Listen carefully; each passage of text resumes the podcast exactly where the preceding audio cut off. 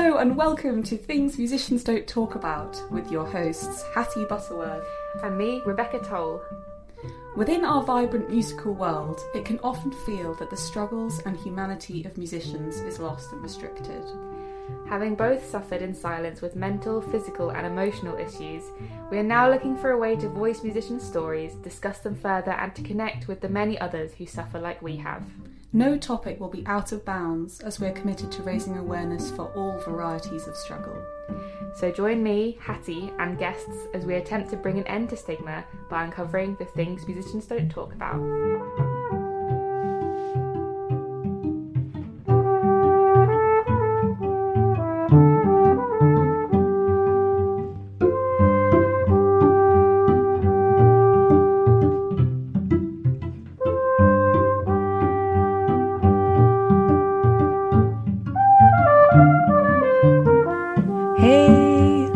It's Hattie here. Lovely to be back with an episode for you today, and this time it's an interview with the most incredible, wonderful, inspiring person of just ever. Like, this one will go down in things musicians don't talk about podcast history as I don't know.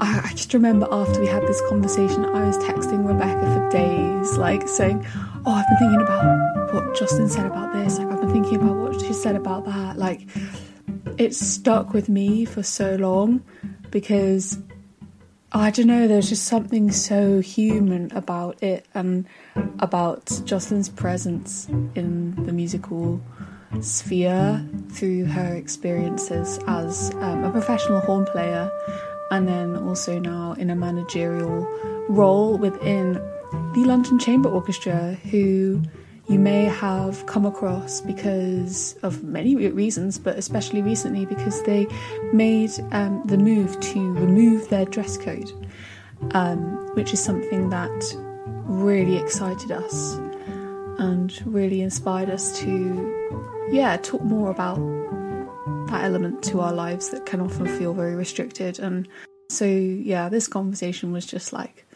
the biggest fresh air, the biggest fresh air, the biggest breath of fresh air I've ever sort of had, like to do with just the general freelance world and really thinking about like is that space a space that is habitable for musicians?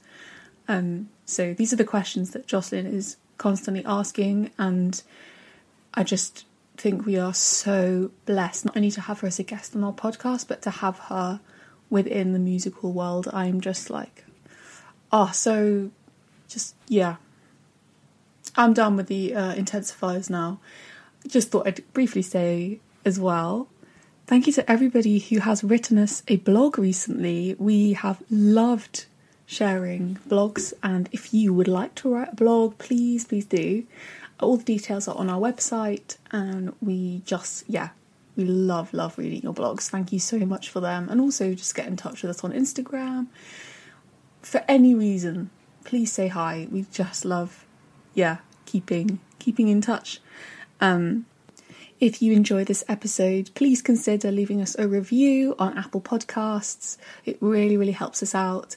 And if you're in a position to do so, absolutely no pressure at all but there's a link in on our website and in our Instagram bio where you can go and buy us a coffee, a three pound little one off sponsorship if you're in the position to do so. But most of all, we're just thrilled that you're here to listen and we are just bah.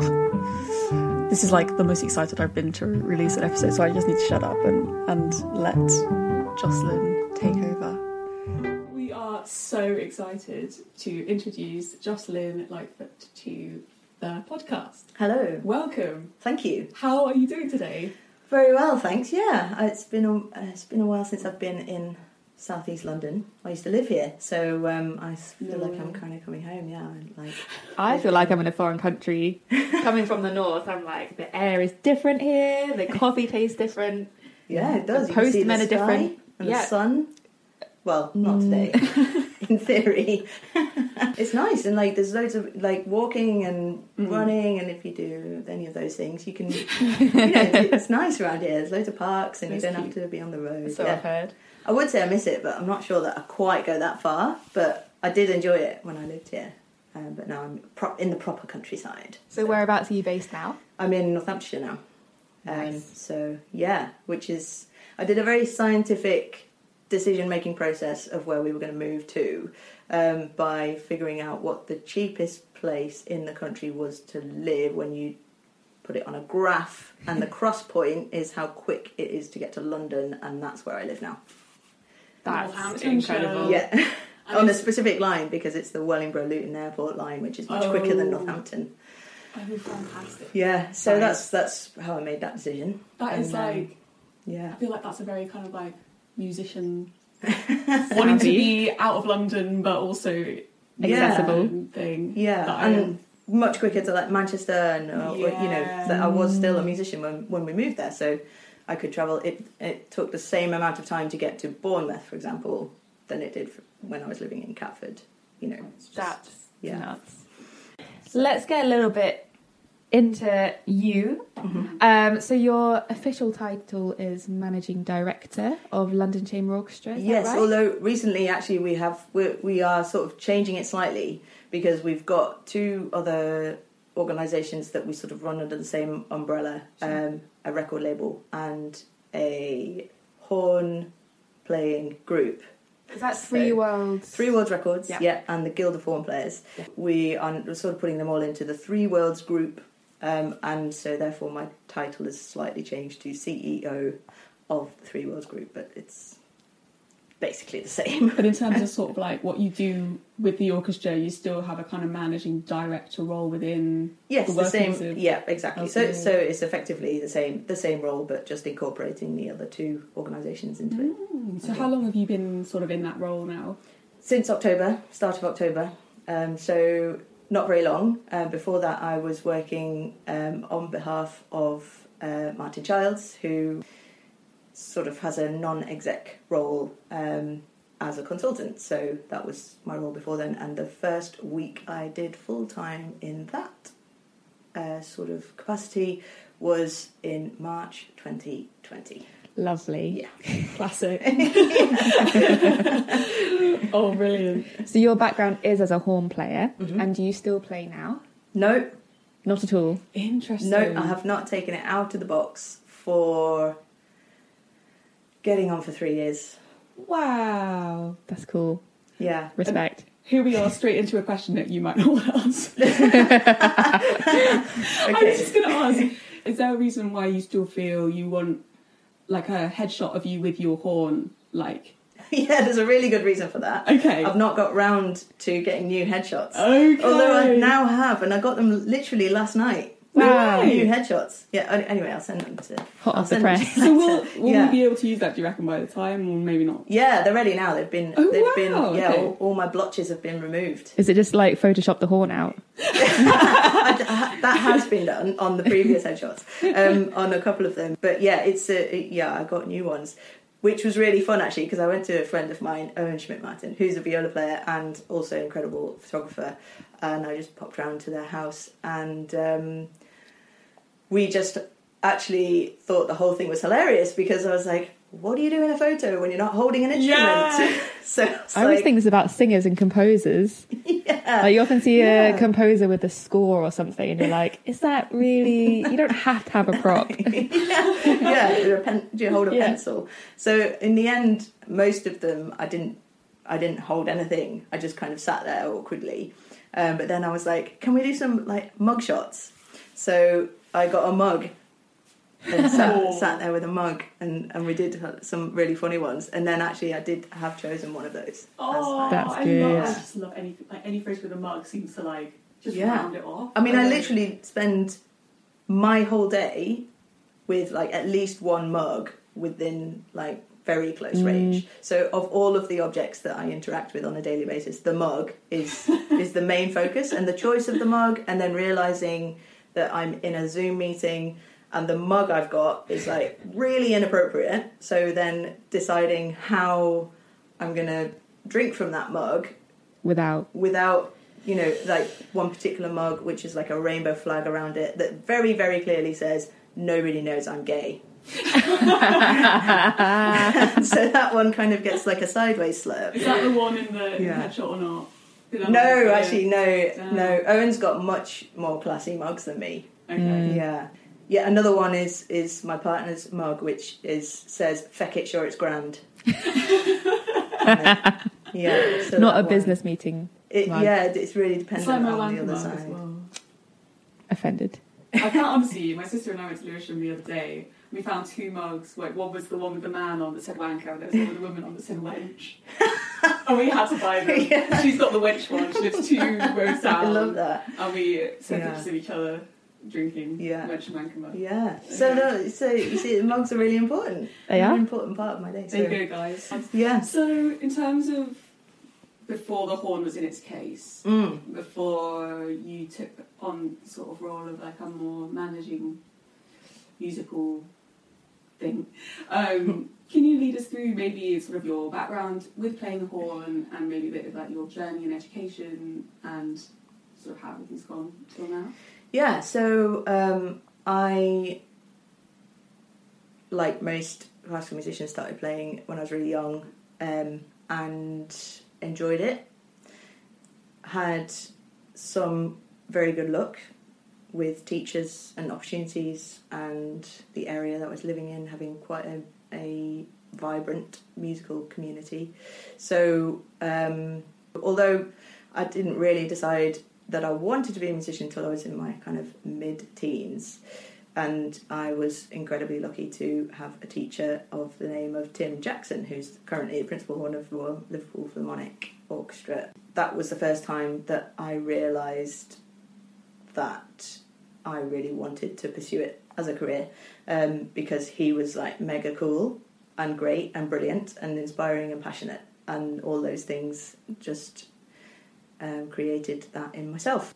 So then I was motivated to give up playing hockey on a Saturday and do orchestra instead. Um, Sacrifice. yeah, yeah, sacrifice things. Um, and then he got a job in London, incredibly selfishly. Um, and so he suggested that I would be passed on to his old teacher, Lizzie Davis, who is an absolute legend of horn teaching. She also really inspired me and suggested that I audition for the National Youth Orchestra, which I thought, coming from a small village in North Lancashire, was not an attainable thing for me. In fact, really embarrassingly, I didn't know it existed. Um, until that moment, I was like, oh, this is a thing. So I auditioned and didn't get in until two weeks later after I got my refusal letter where they rang me and said, Someone's pulled out. Do you want to come and join us? I was like, Yeah, okay. Yeah. Um, so that was exciting. And then travelling down to Manchester to have les- lessons with Lizzie started getting really difficult with, you know, family commitments, all the rest. So I decided that I wanted to go to Chet's and everyone told me not to. So I decided even more firmly that I wanted to. Why did they say not to? Just as a Um, summary.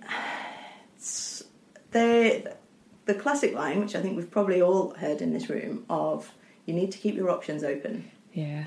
And I very firmly believed that I needed to keep my options absolutely closed to give myself the best possible chance of actually doing it.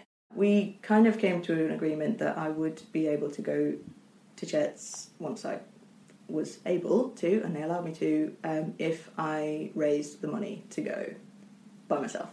What? So, so that was my first kind of like, okay, um, introduction introduction into being a independent human being. So I did. I mean, you know, Chet's is incredible in that they give very generous bursaries to people who can't necessarily afford it. So it wasn't a, it wasn't like tons of money, but it sort of made me feel very responsible for the decision I was making and made me feel like I really needed to make the most of it. Um, because I wasn't a very good student before then. I wasn't very good at working at school or academics or homework or any of those things. And yeah, inspired me to work hard. That was the first kind of real move towards okay, I'm doing this, I have to do this, and and that was it.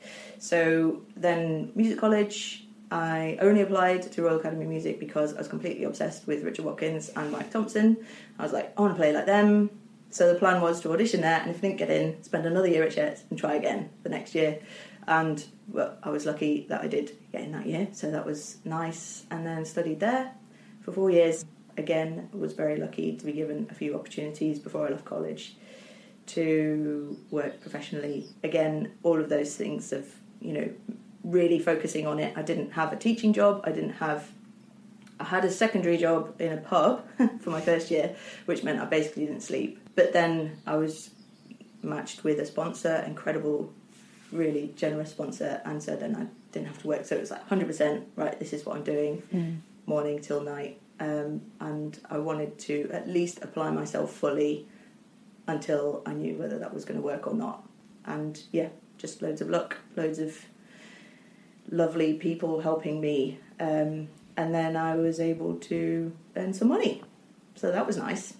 And then I, yeah, progressed through experiences as a professional musician and did that for 13 years. Was there a moment where you were like, Horn is staying in its box?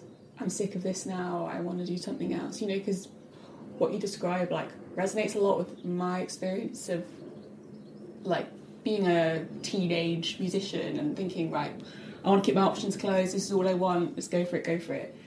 But you know, when was the moment when you were like, this isn't serving me at all? Like, no, there's something else here. Maybe I still love music, but, but you know, when was the sort of but part of your journey? I don't know whether there was one particular moment. I was very fortunate to have a job for a year in Norway in Stavanger Symphony Orchestra um, as solo hornist, and I took that year as a kind of project with the section to, you know, just build on the relationships that they had and um, be a kind of positive influence the best that I could be. And I really enjoyed being that role of um, encouraging them to feel comfortable with themselves and with their playing and to be able to feed back to me with how they're feeling and um, for me to adjust my behaviour depending on how that influenced them. Um, and I, I just loved it. I loved that year of doing that. And so that was probably the start of me being interested in more than just my own focus of how I play the horn. That kind of continued, and I, I sort of, unusually for a horn player, really enjoyed what we call bumping, where you sort of assist the first horn. I enjoyed it because I really liked the responsibility of understanding them as a player, sensing how they were feeling, and doing everything that I could to help them to feel okay. I mean, you know, most of them didn't really need it, but even so, I just kind of felt like that was a nice influence, and also I learned so much from a lot of them as well. Um, so then, when I started then playing principal horn roles, then I then I could you know continue to do that. Because often you're only there for like a day or maybe two days with the section, so you're like, right, how can I influence this situation to have the section playing the best that it can in this really short amount of time? And how can you know we kind of build a really nice rapport? Um, so i sort of enjoyed all of that. When i came home from norway my sister was diagnosed with cancer and for four and a half years she kind of progressively got more poorly during that time i i had to see her obviously um, and there was no support financially as a mus- as a freelance musician. Well, actually, saying that there probably isn't for people in that circumstance in lots of jobs. Um, so that was a really long time of actually kind of wow, I have to try and maintain this freelance career in a really difficult scenario. Um, and then my first son was born, and he was really poorly when he was born, um, and I had to take a bit of time off work for that and then my sister sadly passed away. So there was this time, sort of five years in my life, where working became less important than it was before. Um, and I was like, God, how do you sustain this? How do you like continue playing? And like my playing was suffering. I was like anxious, obviously, you know, and I had to go through various things. I did some CBT like really worked on how to control my own anxiety within performance and all those kind of things. Then I made some decisions. Okay, I'm not going to travel as much. I'm not going to do as much touring. I'm not going to go outside of Europe. I'm never going to go away for longer than a week. You know, all these kind of decisions where I was like, right, I'm to, I need to spend more time at home. My partner stopped working um, to look after our son, and so yeah, they're really like difficult few years of, of trying to figure out how I could continue as a freelance musician. You know, it was a massive influence in my life in, in so many ways, actually. You know, in terms of how I viewed myself and my appearance and what I was doing to myself Mm. as a human. Like, was I, was I, I had so many, so many self discovery bits, you know, when you're watching someone. She was 34, so I'm 37 now. She was 34 when she died, and when I was 34, I was like, all right, Mozart was as well. All the best, all the best people die when they're 34, so I'm not one of those.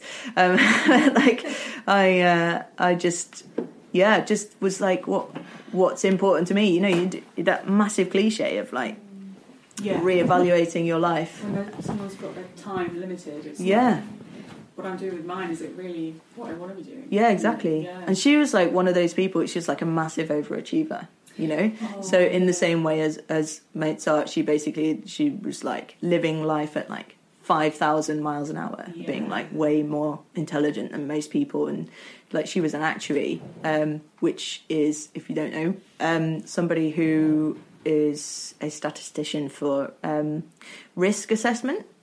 Sounds Oh. sounds really boring, but if you like stats, it's like dream come true. Um, but it's really in it's really it's really intense. Yeah, certainly when I was 34, then I was like, right, got to, got to do this, just do mm. it. And like, what's and you kind of really think about this thing of. I know I said oh, I went to CBT. It was funny actually because I kind of fell out with my therapist because the first three sessions she was like, "But what's the worst that can happen?" Which is like a big CBT thing, and I get that. What's the worst that can happen? And then after the three sessions, I was like, "The worst that can happen is my sister dies and she's dying." Yeah. Yeah, So that's the worst that can happen. Like how like it's happening. you know, this is it. Like this is the worst that can happen. So how do I deal with this? And actually, she took that really well and and like changed how we were working on it. But yeah. when you're faced with like worst case scenario, and then worst case scenario happens, it it such a massive cliche, but it really does help you realize that like, okay, if someone, you know, says something to me offensive, like what's the in that circumstance, what's the worst that can happen? But that's pretty much it. I, you know, Mm, You've that already you- it. yeah, you, you, it it totally changes a good point. your viewpoint. So that was a big thing for me of just like, okay, fine, I'm gonna look how I how I want to look, and I'll do whatever I want to do, and and a lot of that for me was also um, becoming less selfish um, and more accepting of other human beings and less judgmental of people. Um, just understanding that people are going through stuff, Mm. you know. Yeah. So if someone is a knob to you, that you're not like you're a knob, that you're like, are you okay? Yeah. Yeah. You know, just like completely changing how you view other people's behaviour, and uh, that was just, and you know, I'm incredi- I feel weirdly incredibly lucky actually to now be in a position where I've been faced with that, and now kind of I'm trying to use it to improve myself Mm. um, without feeling scared of that. Mm. or worried that you know takes away that like sense of failure. Yeah. that you, or that you could fail you know. Because it's not relevant. Failing is not a thing. It doesn't exist. No, I think, I mean, nowhere near the same extent, but I feel like any of our negative experiences in life with mental illness or whatever, we've also, it's been definitely a turning point of how, well, definitely mm-hmm. for me, is how I view others and Oh, just God. general, like, worst case scenarios and, mm. like, yeah, as you say, obviously not happy it happened, yeah no wouldn't change it necessarily. yeah I don't Yeah. like the person I was before it happened. Like for Right. me, anyway. yeah Like before I Yeah. was really unwell with my illness. Like yeah that's I didn't like like because I actually went to Chetham's as well. did you Yeah, and I, there, I not remember at the same time as me. not me at the same time quite. But Yeah. I remember there was a, was a girl there in sixth form who was really depressed a lot, Mm. and she would often not come to lessons, and she would, you know, and I remember thinking, I don't believe her. I don't Mm. believe her. Like Yeah, I know what you mean. deep down, I was like, because you don't understand it. You don't Yeah. have that. You don't have that. Emp- you don't have the empathy. Yeah. You may have the sympathy, but you don't have the empathy. yeah, and Yeah. I was just like, oh, she's such a pain. Like she never turns up. She, you know, blah blah blah. And then I'll never forget, like when I was going through my illness, I would think about her so often. Mm. And I'd be like, I understand you now. Like, I wish I'd have understood so you back sorry. then. You know, yeah, Yeah. I'm so sorry that I even thought that about you. You know, like, It's mad, isn't it? And I, I, like now, I have this experience with my son. You know, Mm. so much because Mm. it's like he has mild cerebral palsy and um, s- s- other stuff. But we, you know, he's seven, so we're still like on this road of discovery. But when but he when he was born, you know, it was like, oh my god, he's probably not going to survive. So okay, let's get our heads around that. And then it's like, okay, he's actually still alive, so that's great. And then, so what is this going to turn into? And like, it's like, I mean, where he is now from where we thought he would be when he was born, you know, we are incredibly lucky that he's, you know, functioning in the way that he is. I mean, he's a, um, yeah, he's hilarious and funny incredible. and like, you know, he's able to learn. That was, you know, a worry. Will he be able to learn and will he be able to have independence and, you know, and seeing going through that experience now and then seeing the things that he really struggles with and and being aware of how others uh, have that in their life and the things that they're struggling with and obviously you know then seeing families who are living with people who have difficulties of whatever kind and then you know kind of understanding "Ah, I just don't know that I don't know what that's like for them Mm. and and accepting that that's okay Yeah. that you don't have to know or empathize to be able to Yeah. sympathize um, and understand and just have just to see it and to look and to not judge and just relinquish that responsibility of Mm. having to understand everything um, Mm. so yeah I, i'm just massively grateful for those side of things and yeah of course i'd love for him to be you, I don't know. It's funny because Kat and I had this discussion before he before he was born, um, not based on anything. I mean, it was his birth that that has created these things, and so we had no awareness that he, he would have any kind of disability. And we, because you you're faced with these things when you have, when when you're pregnant, you, they're like, if we find that your fetus has a some kind of deformity Mm. or potential disability in life, what are you going to do? And you're like, Ooh. Wow, that is not something that I ever thought I would have to like. Yeah. you hear about think about- other people, and then Yeah, you're like, oh my god, right, wow, okay, so we're doing all these tests. What will we do? You know, if we find that there's some kind of chromosome thing or there's some something, some kind of disability, like, what do you do? And I remember having that conversation with Kat and saying, do you know what? If if we have a child with some kind of disability, then I will see that as like, or we will see that as like an opportunity. Yeah. you know to have an understanding or to to give them a particular life or whatever whatever it is or to adjust our lives in that way and just learn from the whole experience. And like totally independently we'd had that conversation beforehand. Um yeah obviously not thinking that that would then actually necessarily actually be the reality but you know that's where we are and it's uh you know he's just an absolutely incredible human being and that's like the great thing about human beings is we're all different and all Mm. incredible um and yeah something to be celebrated isn't it really Mm. For Mm. sure. the stark reality of being a freelance musician is you are not paid enough to be able to maintain any difficulties in your life. And it got to the point where I was working to be able to afford to work. And it was just a constant conveyor belt of like work, work, work, no time off, just working, working, working, working. And then my son, when he was four, said to me, um, I was like, I'm going to go away for a few days working. And he said, Are you going to come back? And I was like, Oh my god. yes, yes, I'm going to come back. I always come back. But, you know, he is neurodiverse. Maybe that added to his anxiety about me going away. I'm not sure, but ultimately I was like, right, this isn't working. From a purely personal point of view, that was the journey that that I took. But from a professional point of view, all those things, all those experiences that had happened to me, and I was just thinking, all these other people are going through their own journey of how to work, and and you know, God, there's so many things that go on while whilst working that you just think they are. That's a challenge for everyone.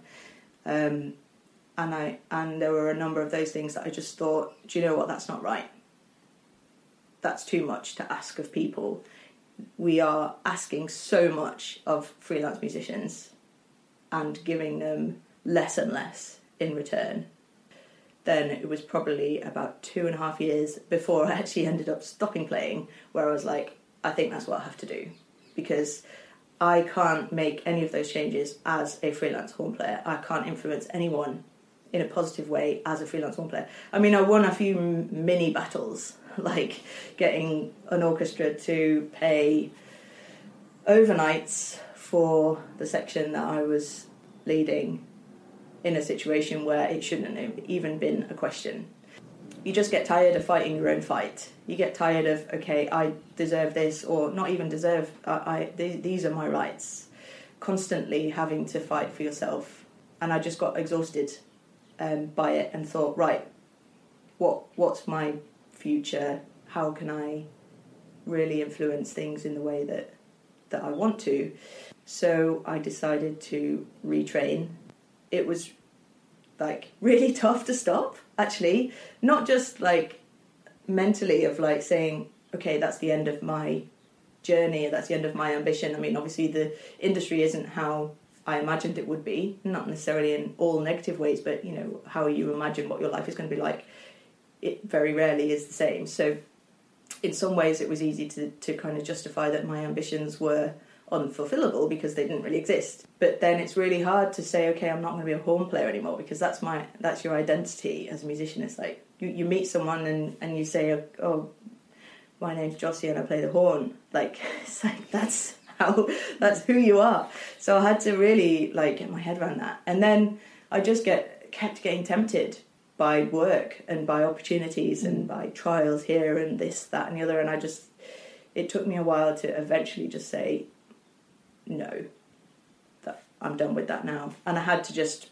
cut it. I just couldn't. I, I, I couldn't imagine continuing both. So I decided to completely leave the industry entirely and go into other industries and work there for a while and see what that was like. Um, but of course, I had absolutely no experience or anything at all. I mean, transferable skills go a long way, but only if the, yeah, exactly, yeah. So there I was working in like a food factory um, in the human resources department on minimum wage whilst studying um, all hours of the day. And I was like, God, I've given up playing the horn so that I can see my family more. And I'm just locked in my office all day long just studying. But again, you know, that was the decision I'd made. And typical for me, I was like, right, I'm doing it 100%. And there's, you know, I'm not going to like halfway house it. I worked in two different places in other industries and just got experience and just saw how the rest of the world worked and studied for two years and then was given the opportunity to come back into the fold. Um, so a little bit sooner than I thought I would. Actually, I thought I was probably going to have to build a career outside of music much further than I did um, before coming back in. Um, but then when the opportunity came, I just thought, yeah, I'll just do it. Sorry, that was like journey. massively emotional. No, it's amazing. I very rarely talk about it, so I feel like I felt very emotional yeah, and just very. You're so right in that every freelancer has their own battles. They might be to the extent that yours have been. They might be to the extent, but in a different light. And it's just, I completely agree that as freelancers, we are given less and less and still expected to pour ourselves out on stage and perform to the highest level yeah. and it's just completely unsustainable and yeah recently i've also been feeling similarly that i am working in order to work and it is just this. I mean, it's so cliche, but it's just this conveyor belt of just okay, I'm going to my teaching so that I can hopefully do an audition here to hopefully get work, etc. And totally inspiring that you took that decision. And we've been talking a bit about the sunk cost fallacy recently of that idea that I can't possibly leave this thing because I've put so much time and effort into it and it is my identity and all the people I know around me. Even if, yeah, even if it's the wrong decision, it's still like mm. the hardest decision because of how many hours and how much money and how many people have been behind you for that one. Mm. Even thing. from an from an outside perspective, everyone would say you've got to leave. Like this is not good for you. Yeah, but that is is not the case because as well, I really feel like there's a bubble in the industry where it's almost like we justify our existence in it by saying that there's no other way. So we are musicians because we love it and there is no other life available for us that would be as good as this one. Mm-hmm. Um, that's for me something that prevails throughout the whole industry, and it and and I think there's a real danger of being taken advantage of because of that. And so then you get this this real imbalance between management and musician where the musicians feel like they are being given the work. In fact, that is a phrase that that people say. I'm being given work, but you're not being given work. You are you are being hired to give your services. So I need musicians for me to be able to do my job within the London Chamber Orchestra. So I need to hire musicians. I don't need to give musicians work yeah. because we're not. That's not the charitable work that we're doing. Mm. You know, we have a charitable arm, but that's not it. Yeah. You know, I don't give camera operators work. I hire camera operators. You know, the, the, the wording used around being a musician, being a freelance musician, being lucky to do what we do, and and it just opens up this whole world of of being taken advantage of, and that's really important to me to not look at musicians in a different way to all the other suppliers that we hire. It comes across very strongly that your attitude towards the the work environment in London Chamber Orchestra is a very holistic one and that as you say you're trying to make these changes from the perspective of having been in their shoes like you said you know you're not trying to make the musicians feel like they're they're lucky to have this work it's a they're the environment that you're trying to create is one in which they thrive and in which they can be creative there was recently you did away with the dress code and know that's been quite yeah well publicized um, tell us your thoughts. Why why have you done away with the dress code? I know some people will have read about it, but some people might not have read about it. Yeah, so I feel like the musicians that we have that come in to do you know our work you know we're lucky to have them right? So that's the way that's the way i look at it. Um, they are all amazing. And i say that not from the point of view of me being in their shoes but me being next to them and being a musician next to them and seeing what other people have done around me in those circumstances, I know that they are absolutely incredible. And I've been working now in other places where it's not as common in other industries to have that level of professionalism and commitment and skill and, you know, all of that. So we are lucky to have them. They are individual human beings. We are a small group, right? So varying sizes, but in general quite small. There are a few reasons why we couldn't find a reason to impose a particular dress code. Um, one is because if you are looking at a group of people with a lens of being inclusive and inviting diversity and acceptance and equality, it is impossible to ask them to all wear the same thing.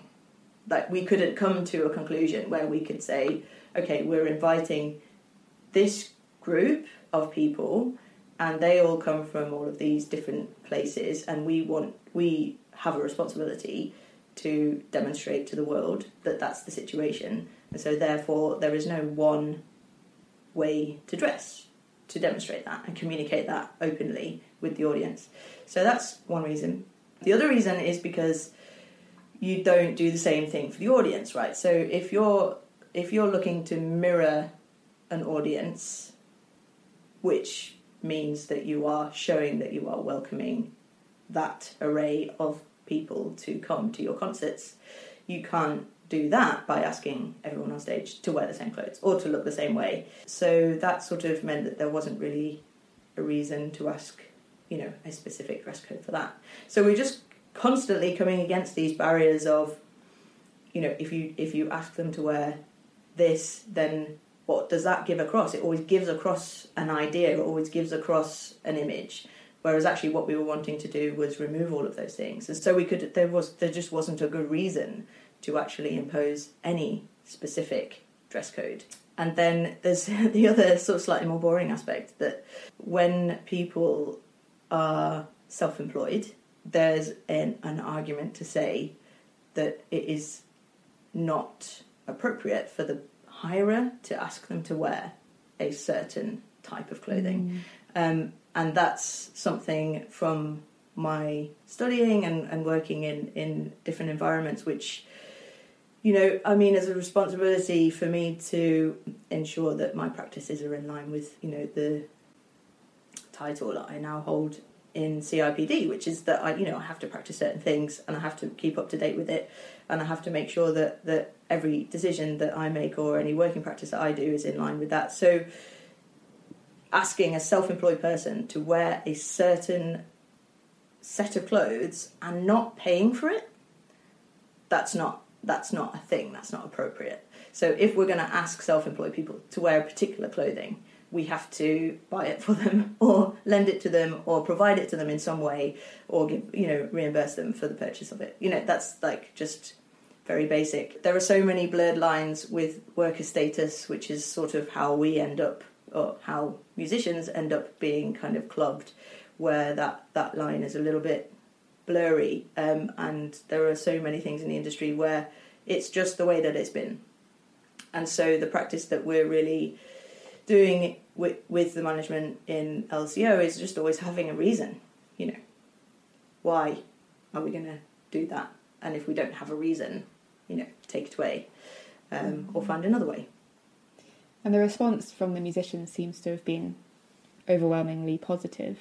Yeah, on the whole, yeah, it's really interesting seeing how people have reacted to it actually, because most people have just had come to me with this just huge sense of relief of just like, that it's just so nice to to just not have that restriction or, or mm. to, you know a lot of people don't really like wearing things like all black most people have sort of had that reaction.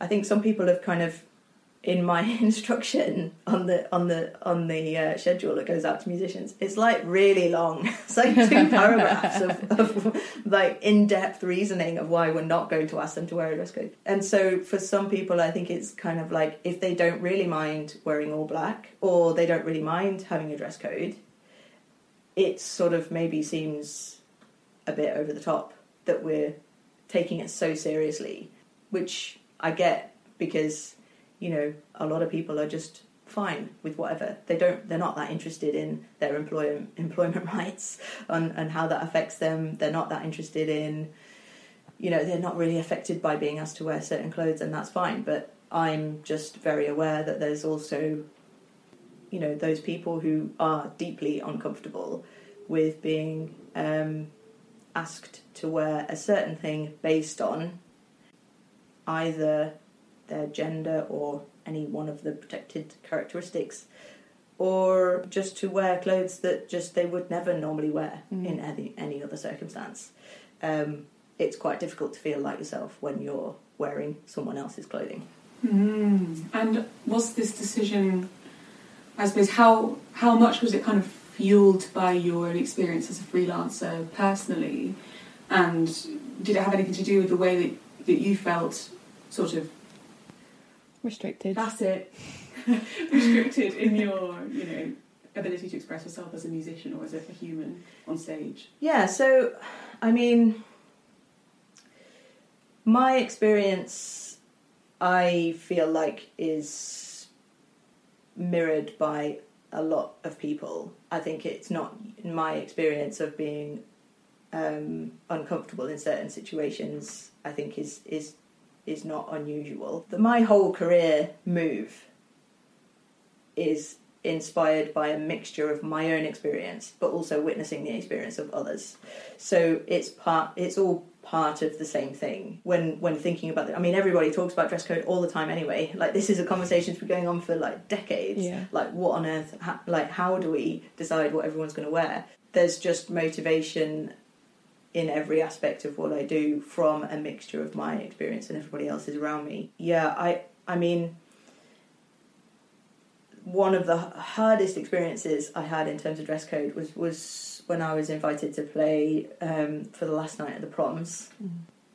The women's dress code is a coloured dress, and I have, you know, my whole life people have tried to pigeonhole me, and I've constantly tried not to be pigeonholed because I'm just not particularly comfortable in any of the holes available. So I I just kind of constantly fight, have fought against that. But there are certain, and, and most of the time I'm like, okay, fine, I'll just you know, somehow find my way within it. But when there's a distinction between genders and there's only two available, and you have to choose one or the other, that's that was really hard for me because the two available is like a long colour dress, which that's not me, or a tux or whatever a white DJ. Also, neither of those things are anything like what I would wear by choice. Um, and it was it was really really difficult for me, and I ended up having to like talk to a few people and say, you know, how do you think management will react if I go to them and say, look, I'm not really comfortable in either of those dress codes? Um, and luckily, Helen Bollum, who is an incredible human being, um, was really supportive. Um, and you know helped me to kind of say okay can i wear something different? I was able to wear something that i was more comfortable in but even so then you're different right? So Mm. you're, you're you're neither one or the other and you're different. And that was like a constant thing. So if there was always a gendered thing and i would go in potentially with my hair in what would typically be known as a male hairstyle and i'm wearing all black Mhm. then there's people like why are you not wearing a tux well because of my genitalia like, like i don't understand and then they get weird about it. Yeah, and exactly. you're the one who has to go through this experience and fight for it and go to the management.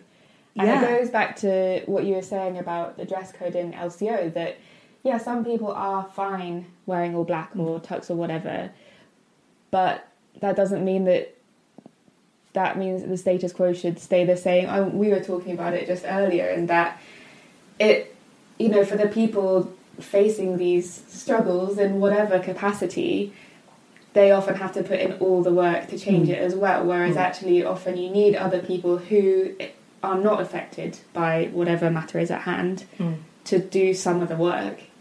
And I think it speaks volumes that, yeah, it's some people will probably still wear all black, but it doesn't mean that just because some people are fine with it, that it's then oh we'll just keep it the same. Mm, exactly, and you know the the only thing that we've been given in response in terms of a reason why all black is a good thing to wear is because of this idea of it um, not being a distraction.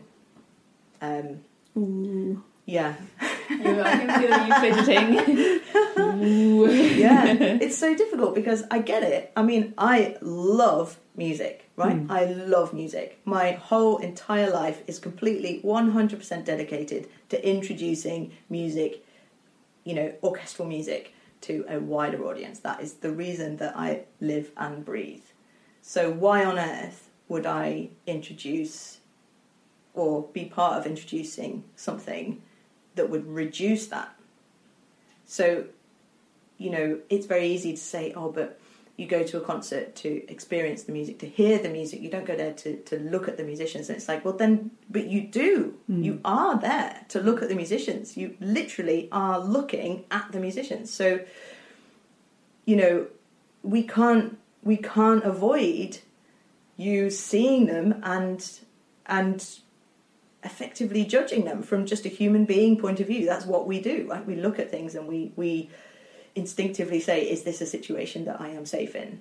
So there's probably you know a lot of people who go to concerts and and and they look at who's on stage and they think, "Okay, I feel safe here because they're wearing tuxedos and coloured dresses, and that's what I was expecting, and I feel comfortable with that." You know, fine. But then what about those people who are like, why on earth would I go to a orchestral music concert when like they're wearing tuxedos and coloured dresses? I don't belong there. So I, I I'm not sort of interested in particularly in disputing the argument of whether or not it's a distraction because we've got to listen to everybody else as well. We've got to listen to all those people who are not well, actually it's more important to listen to the people who are not coming to our concerts because that they're the people that that you know have a much more interesting point of view because they're the ones who are not here already. Mm. So the people who are coming and they love music and they love what we're doing, are they going to be alienated enough to not come to concerts because we're not wearing tuxedos? Probably probably not that many of them, if any of them. You know, any, any kind of change is going to is going to challenge people, and I understand that. And of course, you know, as human beings, we have to we have to process everything. But you know i am more interested right now in looking outside of what already exists and seeing what who else is there and what do they think and why are they not coming. What gets me is that this is not a radical idea yet in classical music it's seen as such a radical idea. And there are so many little things that in any other workplace would be seen as so outdated. Mm. And so, why the hell hasn't this been changed already? And then, as soon as you change even one, like, arguably small thing, dress code, it's seen as such a, an upheaval yeah. in the in the comfort levels of certain mm. people. I think it reminds me a lot as well of a lot of. I suppose we're lucky we haven't had exactly much backlash, but we have witnessed a lot of classical music organisations trying to speak out and having backlash from that. And what what you say, like the main thing people want to say is things like, "Who cares? It should all be about the music." Blah blah blah. And it's kind of like I've always slightly seen it as though the musicians are expected not to have a life or an opinion or a identity, identity, mm-hmm. and that the music should be the thing that's speaking through you know but it's like if your life and identity is completely removed and restricted as soon as you step on the stage to do what you love to do mm. then how are you going to be able to play music as it's not well? sustainable it's not sustainable no it comes back to the idea of the tortured artist that we talk about a lot that mm. their music should always come first mm. and that everything in your life should be sacrificed in order to protect this art form whereas uh, like you say, you know, you're hiring musicians in order to create. They should be in an environment which they feel not only comfortable but supported and empowered. Yeah, because also the music won't exist without them. So that sort of creating this anonymous environment where the musicians are are, are at the service of of these composers and everything, and it's like, well, okay, but but it does sound different depending on who's playing. Mm. So LCO sounds different every time we do a concert because we've got a you know slightly different group of musicians depending on who's available or what our instrumentation is. And and that's a good thing. I think that's a good thing. You know we don't want to listen to music that is played in exactly the same way every time. And if you know how how do you justify that and how do you define that? And and there's so many things through history that you know the way that, that we play music has changed you know, I mean, if you're going to sort of go down that road, then really you, the instruments that you play should be authentic to the period, yeah. and that and you know, I'm a big, I'm a massive fan of, of playing, you know, instruments on that are that come from the period or are modelled on the period that the music has been written. I, I think that's amazing, and it's and it's a brilliant thing. But it's only the instrument that is from that time. The person is modern, right? So the person who's playing it and creating that sound um, live now, and it's um, so it's it's always going to be a modern interpretation of whatever it is that they're studying or whatever it is that they're performing. So I think to try and eradicate that that personality or the, the sort of modernness of it is impossible and it's unattainable. Mm. Um, and also, I don't really see a huge value in it anyway. Um, so yeah, I think celebrating the fact that you know they're, they're living, breathing human beings who have had a particular experience and have personalities in the same way that the audience does, and that's something that then therefore they can share. You know. Yeah, I think that's something that struck me a lot in from the interview that you did, and also from the classical music article that you wrote. Is this idea that you talk about taking away the us and the them Mhm. of the orchestra and the audience, and that's clearly something that with LCO, like I don't know, it, it just seems as though that is one of the main kind of goals, I suppose.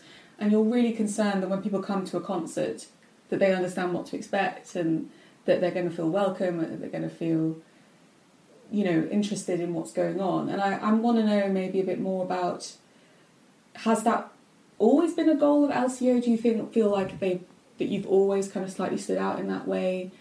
Um, and also, why do you feel it's so important that the audience is on a level playing field with the orchestra? Well, I mean, ultimately, whatever music is, it's entertainment, right? So, I mean, I know that that entertainment, like, we, we are providing entertainment. God forbid that we would actually try to entertain people. But it's Um, art, right? Yeah, yeah, an art form. Um, well, I mean, if we're not entertaining people, we're really not doing a great job. So, um, it's important for us to understand what that means and how people want to be entertained um, and how that kind of relates to what people want to do on their you know Tuesday night um, do they want to go and to the cinema or do they want to go to the West End to see a musical or do they want to go and see an art form performed by anonymous human beings wearing all black of music that they don't know anything about and don't understand. It's quite a difficult decision. So, what? Why are they choosing to go to the cinema or go to the West End and not choosing to come to our concerts? So that's the that's the real question, and and the them and us. Um, you know, the only way that you're ever going to communicate with people is on their level. That's like fundamental human being communicating with another human being. It's going to be more effective if you are um, mirroring the person that you're talking to, um, or you know, communicating with in whichever way you're communicating. So it's um, a massive priority for us. Has it always been? Yeah. So, funnily enough, we just turned 100 years old, which is very exciting. Um, and we've, we have employed Jessica Duchen, who is uh, the most amazing author, to write a book about us. Wow. Yeah. So that's really exciting. That's so cool. Yeah. Um, I've never been part of creating a book before. and not only is it really exciting because books are like they're like a real thing. Yeah. It's like an actual thing that you can hold in your hand. Um, but also, I didn't know what that entailed at all. I was like, yeah, brilliant. This is exciting. How does that work? You know, so I had to discover this whole thing. Anyway, she's she's basically written it now. Um, and while I was reading through the first draft before it went to the copy editor, um, you know, it just massively reinforced what we're doing is is not new to LCO. It's the same. So it's the same as when Christopher Warren Green started his surge with the orchestra, and they were doing these like incredible kind of rock style gigs at Hammersmith Apollo, wearing like glamorous, like glitzy clothing, and the audience were wearing like leather jackets and had like crazy hair. And you just think, God, that's really cool. The difference then to now, I was talking with Chris about this recently. I mean, for him, it was a, a, a real fight, a much bigger fight than it is for us now because they also had the press against them. So everything that they did, they, you know, it was it was condemned, and you know, what? How could they possibly play this sacred music in a way, you know, with light lights shining on the on a stage that's not specifically designed for classical music. And um, so really hard for him but like what an incredible guy he is. And, and he as well is just fueled by this desire to welcome people into the hall and say okay you're here. Great you're here. Come again. You know? And i love how if you, you we when we, in the first concert of the season we did beethoven's third symphony eroica and everyone clapped after the first movement, you know, and and and he just sort of turns around and gives a smile and a nod. He's like, Yeah. You know, not a scowly conductor. no, shh, nobody knows. It's like, yeah, okay, great, whatever. You know, it doesn't matter. Let's mm. all just enjoy it and do what what we feel is right, and most importantly, not alienate anyone from the room. Um, and human beings are perceptive, right? So if I was in that same concert, I was sitting near a, a pair of people who were chatting quite a bit, and um, I could very easily have gone over and like, "Oh, do you mind? I'm sure you're disturbing the Yeah. audience. Um, but do you know what? I was like, they'll get it. They're not going to be chatting loudly all the way through. There's loads of other humans here who are maybe not chatting so much, maybe chatting a little bit. You know, they'll they'll see it, and gradually throughout the concert, they sort of were a little bit quieter. But you know, they, I think at the end of the day, we just got to accept people, um, and and not, you know, why would we want to alienate them or punish them or tell them off? I mean, God, it's just it's just a, a, weird concept for me that anyone would be shamed for their behaviour in any sense, actually. But let let alone in a in a place where we want them to be there and we want them to come back. Um, and is it really that is you know what is really important? And of course, if you've got someone shouting, then you know you, you, you wouldn't you wouldn't accept that in the cinema. You know you wouldn't accept that anywhere else. It's you know it, it, it's the same. So um, not really doing anything different to LCO ever. I mean, back in in the it's just the the bones of the orchestra, the skeleton of the orchestra was built on you know this idea of playing music, old and new, mixing programs, making it really interesting, playing in different venues, like playing in art galleries, playing in museums, like bringing the music out of the typical concert hall environment and, and just just doing it in a really exciting and entertaining way. Um, but what we are being really conscious of is making sure that it's in line with the rest of society and the rest of like the world of industry. Like, how do we compare to what else is going on um, around us? And so, therefore, you know that that will slightly change things because there's no point trying to imitate something from 30 years ago or 60 years ago or 100 years ago because times are different now. So, how do we still have that same fundamental goal within the environment that we find ourselves? In LCO, it seems that there is a big emphasis on playing contemporary music as well. Um, so you have this new composer scheme, LCO New, Mm-hmm. um, and this year is it the first year that it's running this year? Yes, since it ran like a decade ago. Ah, wow. So it's it's it's Phoenix year. Yeah, with Freya Waley Cohen. Freya was in it before, is this right? No, No, so oh, okay. um, so Freya is our composer in residence Yeah. this year as well, and LCO New is a part of the responsibility of the composer in residence.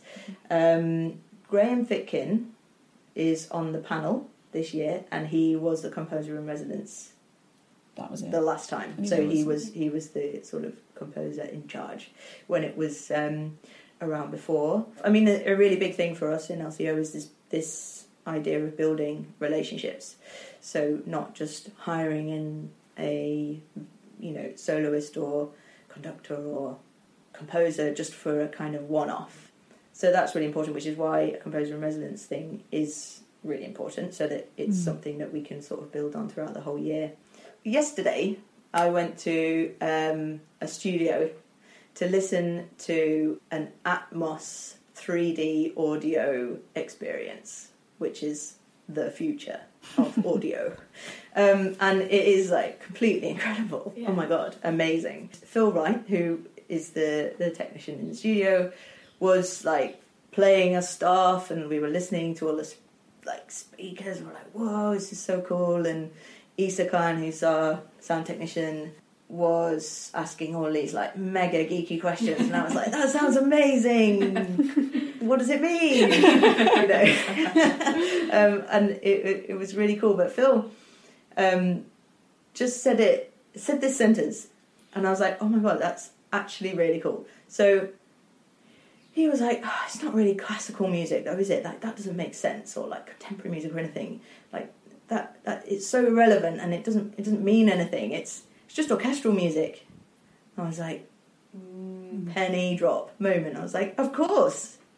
Yeah. because we talk about contemporary music now but but contemporary music just means like music now whereas but, but you still talk about like Stravinsky in that category but Stravinsky was like Definitely not now. in Paris 100 years ago. Like this is like like doesn't make sense to me. So this idea of of what what is contemporary music what is new music and then we've got all these kind of composers from hundreds of years ago on this like huge pedestal and then composers who are writing now and it's like like we look at them in like in a, in a different way but it's the same it's all the same. They're just writing music for orchestra. So i've been thinking about that quite a lot since yesterday. It's just a celebration of all music for orchestra and and removing that idea that that you know music that is new has to also be challenging or mm. music that is new needs to have some sort of academic understanding to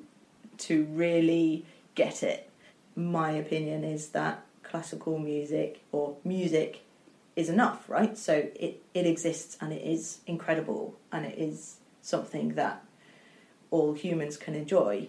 Um, and so it's building that those bridges between what exists as an incredible art form and what people and what people actually want and what people actually need in terms of their life and their well-being and their entertainment. How do we provide that from our point of view It reminds me a lot of uh, my boyfriend's really into watching the Olympics, Mm. and um, I was asking him the other day. I was like, "So, how do these guys earn money? Like, do they just do? They're just incredible athletes and they earn money." He was like, "Yeah, like," and it just made me think that you're so right that music, the art form of music, is enough in the same way Mm. that watching people do the same sports year after year after year, and you're just marveling at how good they are Mm. at it. Like, that is more than enough. There's no fancy like programming or yeah they're just like sliding down a hill on skis. that is more than enough. Yeah. for millions of It would people. entertain Stuart for hours a day. So. Literally every morning he watches the replay. Mhm. And I, I think that, um, yeah, especially I, I love contemporary music, and uh, it is a, a conversation I often have with my dad, who's not a musician, and you know he really wants to come and see me perform, but he doesn't get it, Mm. and I think because he comes at it with this idea of having to get it, Mm. get contemporary music, whereas, and I know that the experience of performing it versus observing and watching it is different. Mm. But for me, it's the experience of playing it and messing around with all these different techniques and just how it feels to play that music. Mm. When I go and see a contemporary performance, that's how I try and view it rather than trying to be like, what's the context or Mm. what does it Mm. mean? Yeah, similar to classical music, I think the music should just be enough. It doesn't need the context Mm. um, necessarily. It reminds me like of poetry as well, because there's a lot of contemporary poetry that I did not understand. It Mm. sounds so fucked up, like it's so weird, and yet I absolutely love it. And I Yeah. kind of see that with contemporary music. It's like I don't get it. I don't have to get it. All I know is that it's really cool. yeah and as well like it is new isn't it Mm. So the idea that that we should be really comfortable with it, Hmm. understand it, doesn't isn't really that relevant because the whole idea is that it, it hasn't existed before, and and that's something which is you know the same of all art forms is that it's constantly changing and constantly moving on, and and you know maybe there is a case to say if no one's getting it and no one's enjoying it you know, is it is it something that we want to do? Mm. Because you know, that's the, and it's it's really harsh for all art forms to have this pr- process of development of like okay we want to move in this direction and, and and this is why and we're taking these things from the past and we're bringing this part of our education and it's all this and this and this and this and this and then you produce it and and sometimes nobody likes it. And and and that's really hard. That's really hard. And it's hard as a performer as well you know playing a piece and and then you know people saying do you know what? I actually just didn't like how you performed that or Mm. you know but that's healthy. You know this this is the whole point of the evolution of art is that you've got the the the, the brains and the creativity behind it and you produce it and but ultimately people have to like it.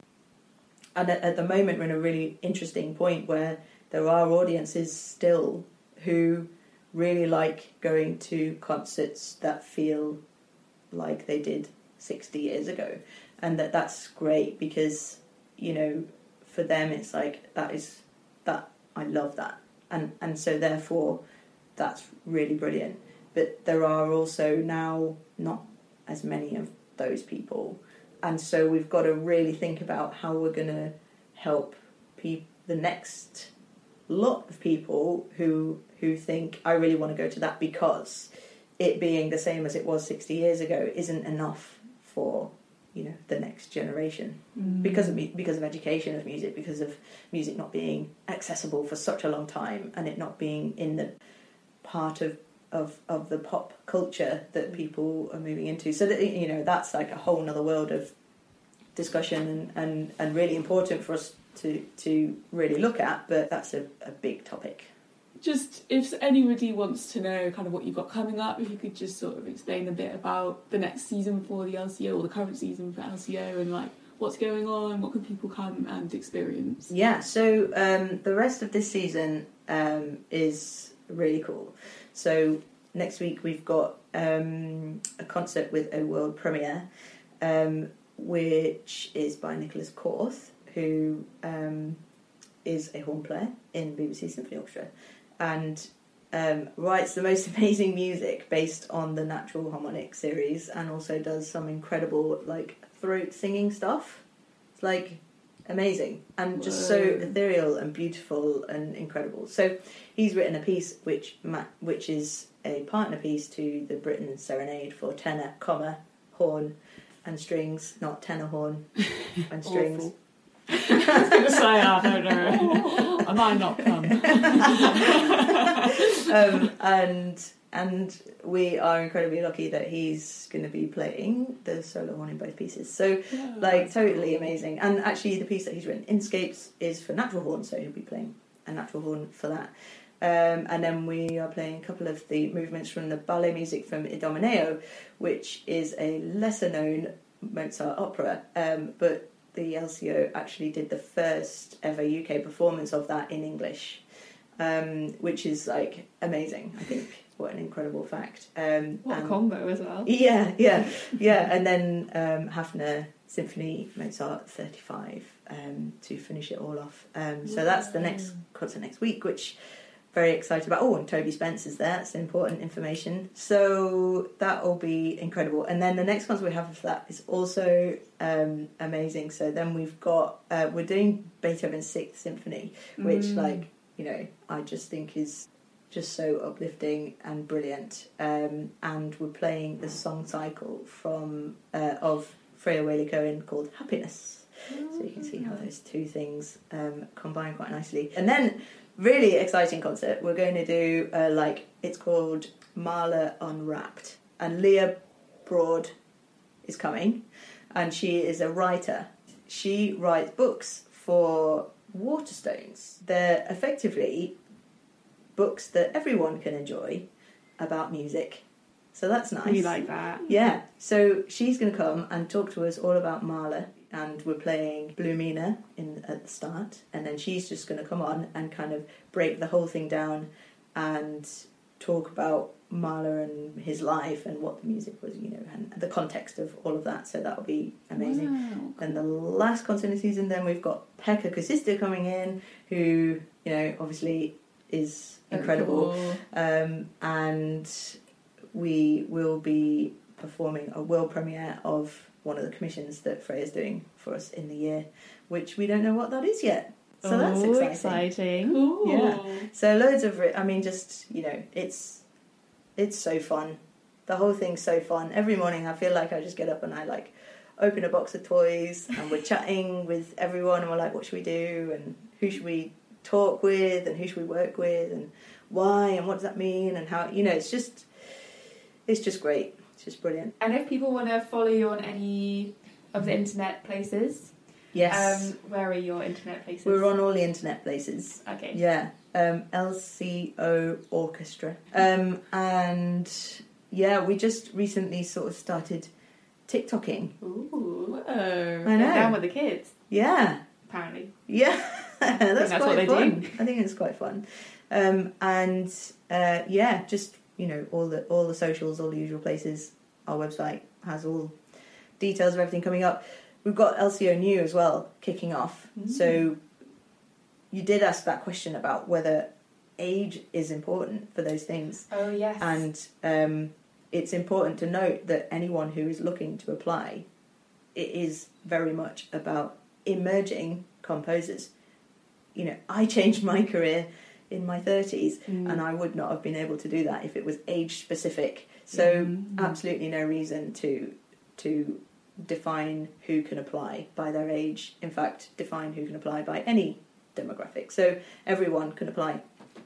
You know, if people come in and they don't have any experience of orchestration, for example, that doesn't matter. It's if they need assistance to do things like orchestrate or whatever, then that, that's fine because it, you know, we don't want it to be a, a an exercise in academics. You hmm. know, Amazing. Well, honestly, thank you so much for your time. I feel like we could have sat here all afternoon and just chatted yeah. Thank you. forever and ever and ever.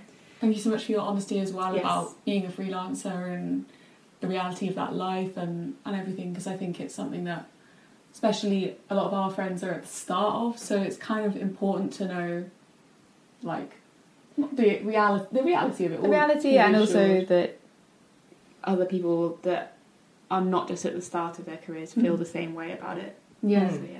yeah thank you so much Well, uh, thank you for you know everything that you're doing because you know the the reality is very different to perception, and our teachers' lives, their teachers' lives were you know and are very different to what you know even my life compared to what people's life is going to be like now starting out as musicians, um, and yeah, I feel a huge responsibility as part of the industry to make this sustainable because not only is it important to look after people um, but the reality is that you know the industry could not exist. And I think you know it's it's not it's not our right to exist. We have to prov- we have to prove mm-hmm. Mm-hmm. that we have to sustain it ourselves. And, and the most important people in our industry are musicians because without musicians we don't have music.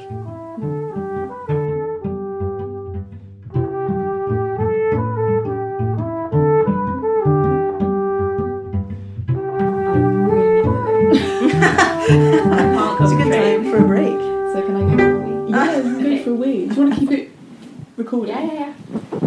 Oh god. I love that you have to ask for I was like, need to like. it's like what if interval. Doesn't